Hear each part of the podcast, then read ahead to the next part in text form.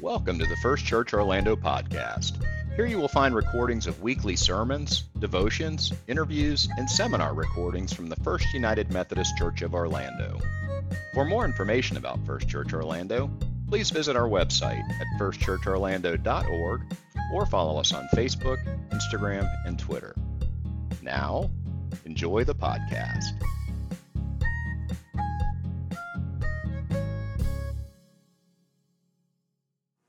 Scripture reading from John chapter 15, starting with verse 26, continuing into 16, verse 16.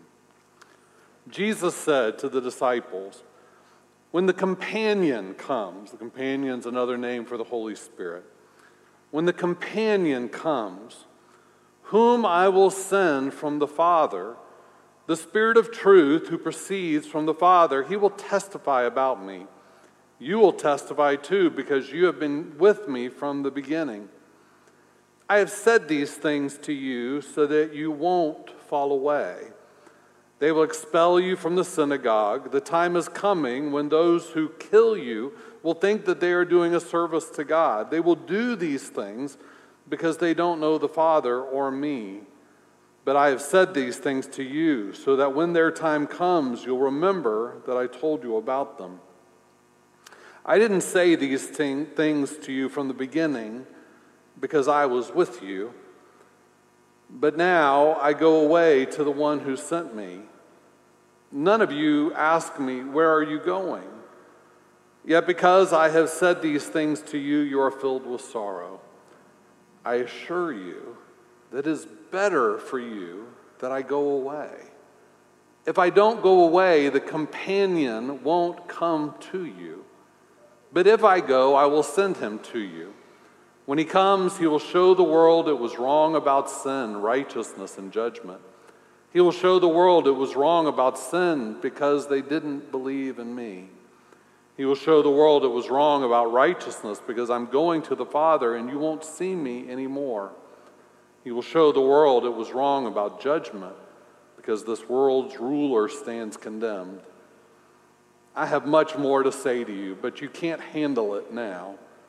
However, when the Spirit of truth comes, he will guide you in all truth. He won't speak on his own, but will say whatever he hears and will proclaim to you what is to come. He will glorify me because he will take what is mine and proclaim it to you. Everything that the Father has is mine. That's why I said that the Spirit takes what is mine and will proclaim it to you. Soon you won't be able to see me. Soon after that, you will see me. This is the word of God for the people of God. And now, O Lord, may the words of my mouth and the meditation of each heart be acceptable and pleasing in your sight, O God, our rock and our Redeemer. I've been a, Christian, a follower of Jesus, for 38 years. I was baptized and accepted Jesus as Lord and Savior at a, at a church camp the summer between my junior and senior year of high school. I've been in professional ministry of one form or another for 31 years since becoming the youth director here in 1990. I've earned multiple degrees and certificates in theology. I've read every verse of the Bible, every chapter, every book, multiple times and studied them. I serve on the board of ordained ministry for the Florida Conference of the United Methodist Church in the theology group. My job is to make sure that future pastors are theologically correct and not heretics. I've attended, I don't know how many workshops and conferences and classes. I've listened to uh, countless sermons and podcasts and lecture. I've read hundreds of books on theology. All that being said, you might be surprised and a little disappointed to find out that there is still a lot that I don't comprehend about God. That on any number of topics, you could ask me a question, and I would have to be honest, I don't know. I have thoughts, I could tell you what I've read, but in many ways, God is still a mystery to me. And did I mention how much I love that? that God is a mystery. I love that God is beyond my ability to comprehend. I love and need a God that is bigger than my puny understandings of who God could or should be or what God should do. Some of you have heard me say before, my favorite word is the word ineffable, especially as it relates to God. Ineffable means beyond understanding or comprehension, and clearly God is ineffable. God is a holy mystery. And by the way, I should just say if you ever meet someone who claims to have all the answers about God, you should be afraid, be very afraid, run like heck. Either they have an overinflated sense of their own intellectual capacity, or they have an extremely diminished understanding of who God actually is. Be afraid. One of the concepts that I struggle with understanding, I mean, I can explain it, but really wrapping my heart and mind around is the idea that God is a Trinity. Today in the church is Trinity Sunday. We say that the Christian God is a Trinity, a triune God, which means that somehow, some way, we believe we worship one God not three gods, but our one God is three persons existing simultaneously God the Father, God the Son, and God the Holy Spirit. It's not one God taking off hats. Right now I'll be God the Father. No, now I'll be God the Spirit. Somehow God is at the same time three gods and yet only one God. Everybody got that? Oh, don't nod like you understand. I don't understand it either. One of the most ancient documents on the Trinity is called the Athanasian Creed. We think it was written at least by the sixth century. And it has an extremely long section on what it means to understand God as Trinity. It says, we worship one God in Trinity and the Trinity in unity, neither confusing the persons nor dividing the divine being. For the Father is one person, the Son is another, and the Spirit is still another. But the deity of the Father, Son, and Holy Spirit is one, equal in glory, co eternal in majesty. What the Father is, the Son is, and so is the Holy Spirit. Uncreated is the Father, uncreated is the Son, uncreated is the Spirit. The Father is infinite, the Son is infinite, the Holy Spirit is infinite. Eternal is the Father, eternal is the Son, eternal is the Spirit. And yet there are not three eternal beings, but one who is eternal, as there are not three uncreated and unlimited beings, but one who is uncre- uncreated, unlimited. And that's just the introduction. Did you get it? And it goes on and on and on. You know, like sometimes we say the creed and church, like we, we could do the Athanasian Creed sometime, but we wouldn't have anything else because it's just, we just do that for the worship service. It's so long. But finally, it concludes by saying, and in this Trinity, no one is before or after, greater or less than the other, but all three persons are in themselves co eternal and co equal, so we must worship the Trinity in unity and the one God in three person. Whoever wants to be saved should think thus about the Trinity. So it's important. if anybody wants to be saved, this is what we should think. It's a mystery we need to grapple with, right? Now, here's what happens, I think, for a lot of us when we're confronted by mystery, or at least an idea that we don't fully understand or fully accept. Might be as big as the Trinity, or just might be some other doctrinal issue, or just something we don't seem to get. One, we might just uh, reject the idea as wrong. I don't get how God can be one and three, three and one. That, that's foolish. I, I, you know, just give up on it. That's one option. Two, we might just give up and say, I'm not, I, I can't understand it. I don't even try. Or three, we might dive in and explore it. And while we may or may not ever fully comprehend it, we, we swim in it and try to understand as much as we possibly can. That's my advice to us on, on whatever it is about God. You don't get it? Fine. Dive in and at least soak in it. See where it leads you. And so that's my invitation for us today. We may not have any clearer understanding of who God is as Trinity by the time this service is over, but at least we'll have swum in it a little bit and see if any of it sinks in. The founder of Methodism, John Wesley, once said, Bring me a worm that can comprehend a man, and I will show you a man that can comprehend the triune God. And so, on that hopeful note, let's dive in. Now, I, I, should probably just begin by acknowledging the, the word Trinity does not appear in Scripture. That's not a, a biblical word. It's a word the church has adopted, adapted, used to describe what Scripture tells us about God. To say God is Trinity, as it echoes Scripture, is to say that we worship one God, that, that truly there is only one God. There is one God who is eternal, always has been, always will be, and as always has been Trinity and always will be Trinity. That this God is the God that created all things, that this is the God who is above all things and in all things. Acts 17 28 says, In God we live and move and have our being. The great statement of faith of the Jewish faith comes from Deuteronomy chapter 6, verse 4. It's called the Shema.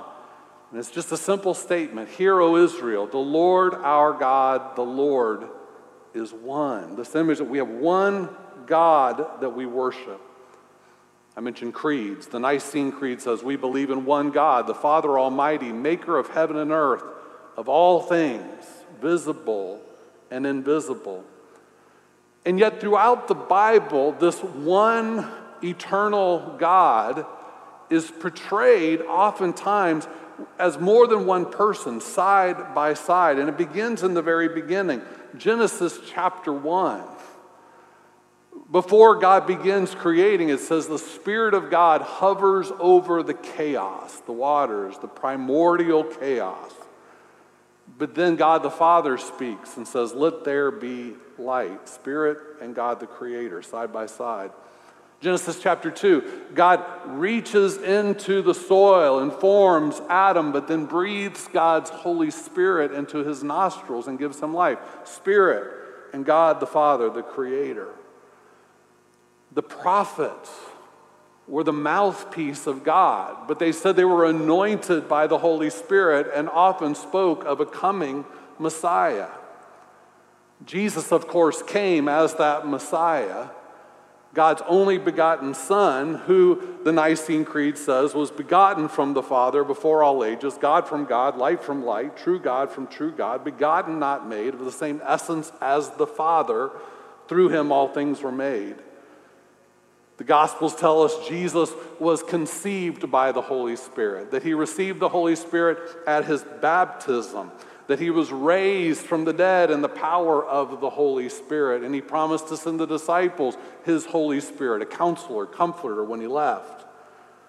And throughout the Gospels, Jesus prays to the Father while at the same time saying that he and the Father were one.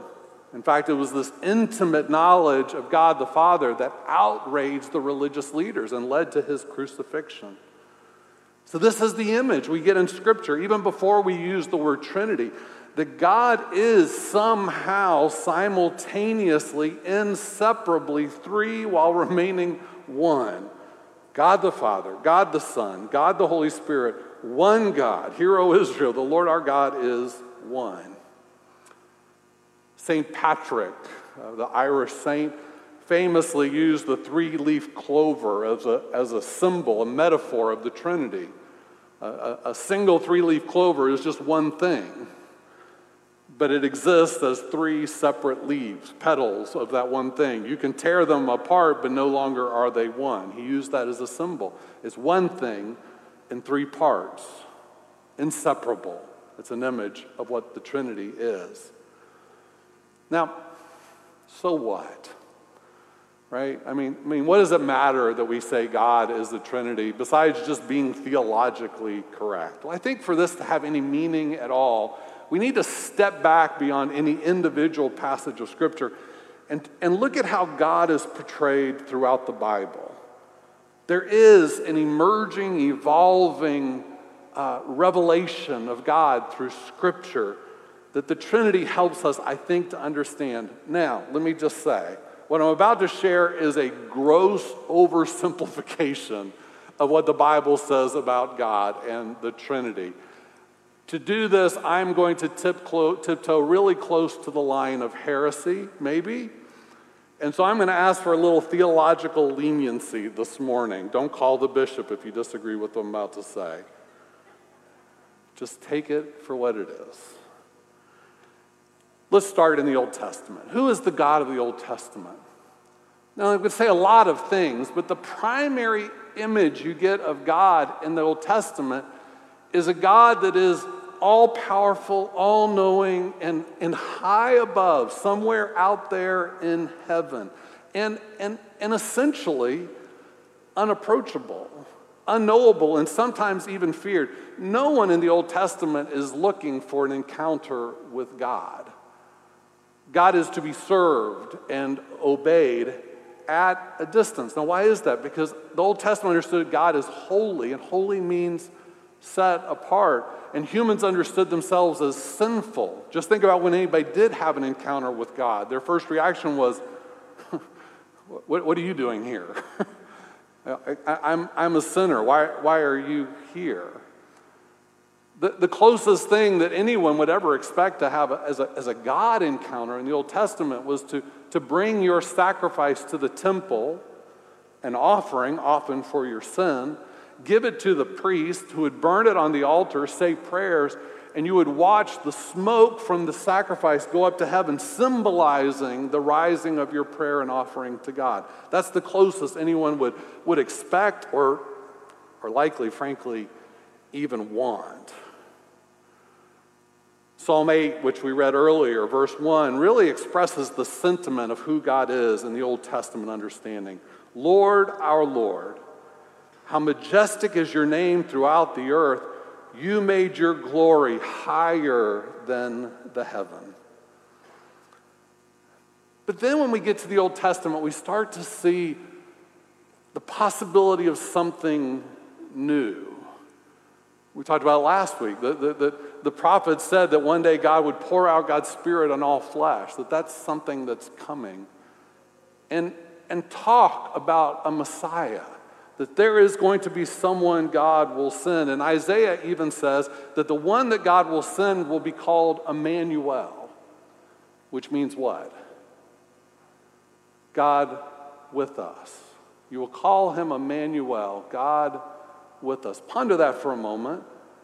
The primary image of God in the Old Testament is God way above us, somewhere in heaven, but that God will reveal God's self to us as Emmanuel, God with us. In Jesus Christ, God transitioned from being a distant, unreachable, unknowable God to being one of us, with us. Some actually got to walk side by side with him, see his face, hear his voice, feel his touch. Now we know he continued to pray to, to God the Father, and so somehow uh, in Jesus, God remained both transcendent, high above, and immanent, close with us. Scripture makes these wild claims. John 14, 9, Jesus says, Whoever has seen me has seen the Father. Paul writes in Colossians 1 15 through 16, the Son is the image of, image of the invisible God, the one who is first over all creation, because all things were created by him, both in heavens and on the earth. All things were created through him and for him. You see, there's this radical shift. Is God to be feared? Is God staying away from us? Is God in hiding from us? Is God unapproachable? Jesus changes everything. Now he's come to us. He's not hiding from us, he's come to find us. He's not inapproachable, he has approached us. He's not out there somewhere, he's right here with us. John 1 4 in the message version says, God's word became flesh and blood and moved into the neighborhood. I love that expression. In Jesus, God moved into the neighborhood. It goes on. We saw the glory with our own eyes, the one of a kind glory, like Father, like Son, generous inside and out, true from start to finish. Most important, God moved into the neighborhood. I love that. Well, that's not bad, huh? I mean, just that shift of understanding God as not far away and unapproachable, but close and has pursued us by, by coming near us, that's a pretty good shift. But Jesus doesn't start, stop there. If you think that's a radical evolution in the, in, in the, the revolution, revelation of God, wait for this. Jesus told the disciples, It's actually better that I leave you. On the night before his death, Jesus told them, It's actually to your advantage that I die and go away. That way I can send the Spirit to you. John 16, 7, I read it earlier. I assure you that it is better for you that I go away. If I don't go away, the companion, who is the Holy Spirit, won't come to you. But if I go, I will send him to you. Old Testament, God is way out there somewhere, God above us. Jesus is Emmanuel, God with us. Jesus said, I got something better than that.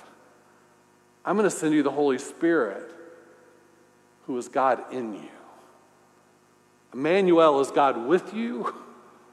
Holy Spirit is God in you. That's the ultimate goal, friends, of every Christian life to become containers of the Holy Spirit. We talked about this last week at Pentecost, to be filled with the Holy Spirit. 1 Corinthians 3:16, "Don't you know that you are God's temple and God lives in you? God's Spirit lives in you."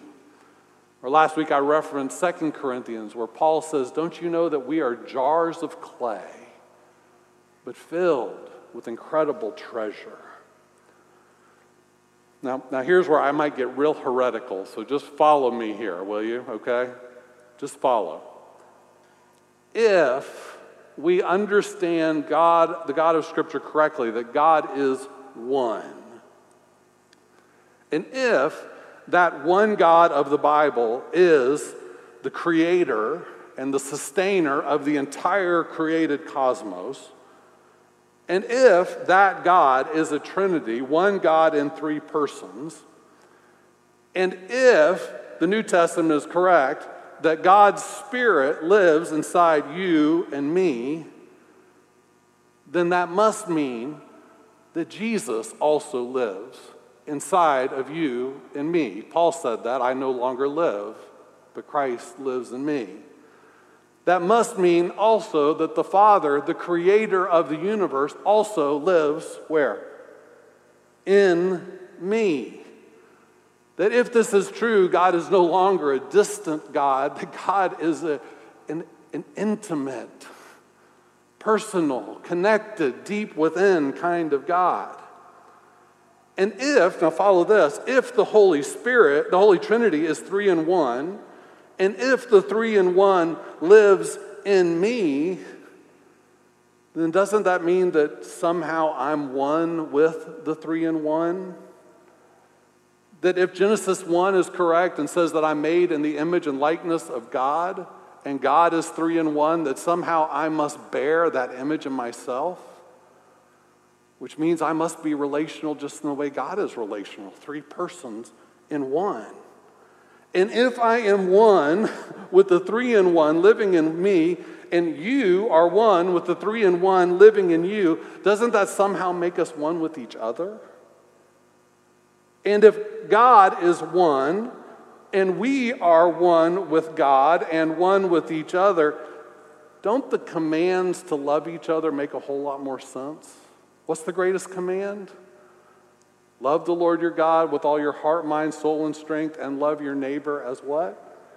Right? Why would that make any sense unless that there's a connection to God in me and God in you? Why else would the Bible talk so much about forgiving each other and being patient with each other and reconciling with each other? Did you get all that? No, you didn't. It's a mystery. And maybe it's heresy and maybe it's not, but there's this old Barbara Mandrell country song says, If loving you is wrong, I don't want to be right. Well, if my heretical ideas about the Trinity are wrong, well, then don't correct me. I, want to be right. I don't want to be right. Now, why does any of this matter? Because saying God is Trinity is not just some academic, irrelevant, intellectual, esoteric concept about God saying that God is Trinity moves the location of God from out there somewhere at the edge of the universe that I may never be able to find to right here. That the journey to God isn't a mystery, the journey is within. The Trinity, if this is true, says that the journey to God is a journey within and a journey to you and to you and to you. That maybe God is as close as the air we breathe and the persons that we're surrounded by. Raniero Cantalamessa says we cannot wrap our minds around the ocean, but we can enter in. We cannot, cannot encompass the mystery of the Trinity with our minds, but we can enter in. Friends, that's the invitation. The Trinity is not just some theological idea that we're supposed to ascribe to. Saying God is Trinity is an invitation. It's a relational invitation to dive into the mystery of God that lives inside of me and you, to become one with the one who is three in one in you and me. Let's pray. So, God, for whatever of that is error, just block it out of our minds. But, Lord, if there's any truth, that you're accessible to us, that you live in us because you are three in one. Well, Lord, help us enter that mystery. Help us wrap our arms as much as we can about that mystery. Help us to go swimming in that mystery. would you, in some way, awaken us to your presence within us? Would you, in some way, enliven our awareness of your presence in each other? In Jesus' name we pray.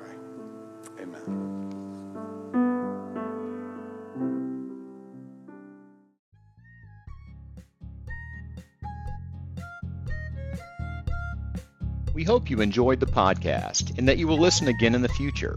If you enjoyed today's message, we hope you'll subscribe to our podcast on your favorite platform and share it with others on social media. For more information about First Church Orlando, please visit our website at firstchurchorlando.org or follow us on Facebook, Instagram, and Twitter.